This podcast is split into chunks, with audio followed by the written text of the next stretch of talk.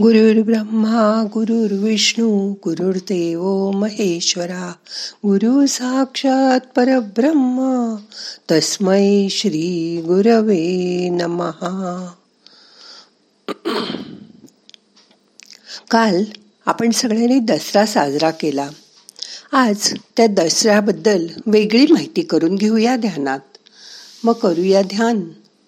ताट बसा. पाठ मान खांदे सैल करा. शरीर शिथिल करा. हाताची ध्यान मुद्रा करा. हात मांडीवर ठेवा. डोळे अलगद मिटा. मोठा श्वास घ्या. सोडून द्या.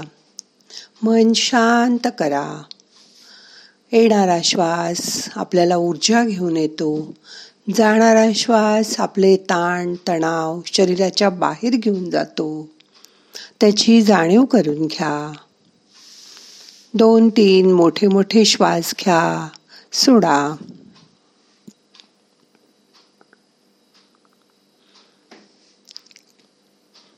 काल दहा तोंड असलेल्या रावणाचा रामाने अंत केला. हो ना पण असं बघा. आपल्याच मध्ये असलेले अहंकार काम क्रोध लोभ मोह मद मत्सर स्वार्थ अन्याय अमानुषता या दशाननांना कोण मारणार? हे जागृत आहेत तोपर्यंत माणसाचं जीवन दुःखी होणार. त्यांना मारायला तुमच्यामधील आत्माराम जागा व्हायला हवा. खरा मी जागृत करा. हा तैसा हृदयामध्ये राम असता सर्व सुखांचा आराम. हा सर्व सुखांचा आराम हा राम म्हणजेच आत्माराम प्रगट झाला की हा अहंकार रूपी रावण मरून जातो. या दहा इंद्रियांवर राज्य करणाऱ्या रावणावर रामाने विजय मिळवणं यालाच खरं तर विजयादशमी असं म्हणतात. पण तुम्हाला माहिती आहे का? हा विजय मिळतो ज्ञानामुळे. हे ज्ञान म्हणजेच आत्मज्ञान.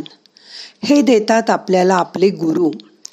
त्यामुळेच आपण ह्या ध्यानातून ज्ञान मिळवून हा आत्मानंद मिळवू शकतो. जेव्हा मन शांत होतं तेव्हा आनंदाचे डोही आनंद तरंग आनंदची अंग आनंदाची अशी अवस्था होऊन जाते. हा आनंदाचा क्षण म्हणजेच खऱ्या अर्थाने दसरा. म्हणून म्हणतात ना दसरा सण मोठा नाही आनंदा तोटा. विजयादशमी हा सण प्रामुख्याने सद्गुणांचा दुर्गुणावर विजय आणि सीमोल्लंघन या कल्पनांशी जोडलेला आहे. पण आजच्या काळात त्या मर्यादेत अडकून पडू नका. अज्ञान दारिद्र्य अनारोग्य विषमता शोषण गुलामगिरी दैन्य अनिष्ट विधात विघातक आणि हा करोना. यासारख्या हानिकारक घटकांवर विजय मिळवणं म्हणजेच दसरा साजरा करणं आहे या अनिष्ट घटकांनीच आपल्या विकासावर मर्यादा घातल्यात. त्याच्या भोवती कुंपण घातलंय. त्यांना संकुचित सीमेमध्ये लॉकडाऊन करून टाकलंय बांधून टाकलंय. त्या मर्यादा तोडण्यासाठी विविध उपक्रम आयोजित करून दसरा साजरा करा. तसंच शास्त्र शस्त्र अस्त्रांचं पूजन करणं याला सुद्धा आता अशा दृष्टिकोनातून बघा की निर्जीव वस्तू असूनही आपल्याला अतिशय उपयोगी ठरणाऱ्या आणि आपलं जीवन सुखकर करण्याला वस्तूंना त्याविषयी कृतज्ञता व्यक्त करणं म्हणजेच शस्त्रास्त्रांची पूजा. हेही बरोबरच आहे. या पूजेचं स्वरूप पाहता ते कर्मकांड नाही. आज विविध मशिनरी लॅपटॉप मोबाईल प्रिंटर यांची पूजा करायला हवी. पण या पूजा याचा अर्थ मी जी साधनं आपण सातत्याने वापरतोय ती योग्य अवस्थेत आहेत की नाही याची तपासणी करणं त्यांची स्वच्छता ठेवणं ती वस्तू नीट अशा रीतीने ठेवणं की तिची गरज पडेल तेव्हा तातडीने ती वापरता आली पाहिजे. अशा अवस्थेत तिला सज्ज ठेवणं म्हणजे तिची पूजा करणं असा त्याचा खरा उद्देश आहे. आपल्या जीवनात देवी महालक्ष्मी महासरस्वती आणि महाकाली या तीनही देवींची कृपा हवी. आपल्याला ह्या आयुष्यात आई पत्नी आणि मुलगी या रूपाने तीन स्त्रिया आपल्या आयुष्यात अवतरतात. या जगात कलहाचा प्रारंभ होतो तो बोलण्यामुळे वाणीमुळे. पण आईने तर आपल्याला बोलायला यासाठी नाही शिकवलं. म्हणून सतत चांगलंच बोला. तुमच्या वाणीने समोरच्याला खुश करा आनंदी करा. हे सरस्वतीच्या कृपेनेच होऊ शकेल. या दिवसात मुली स्त्रिया भोंडला करतात. चूल मूल नोकरी या सर्वापासून काही काळ दूर जातात आणि मग हा भोंडला केला जातो.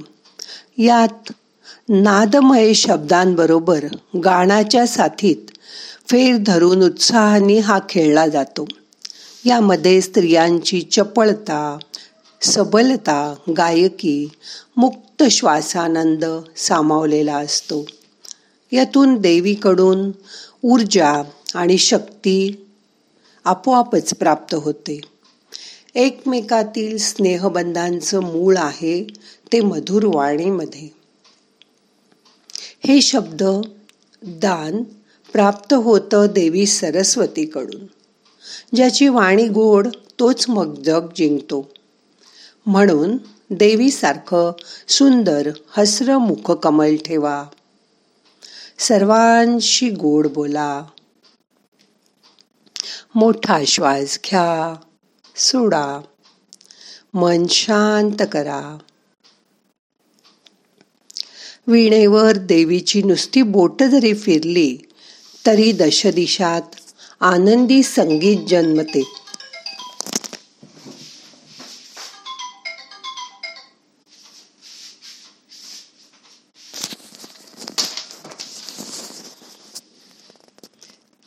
हे संगीत कल्पवृक्षाप्रमाणे सर्व इच्छा आकांक्षांची पूर्ती करते.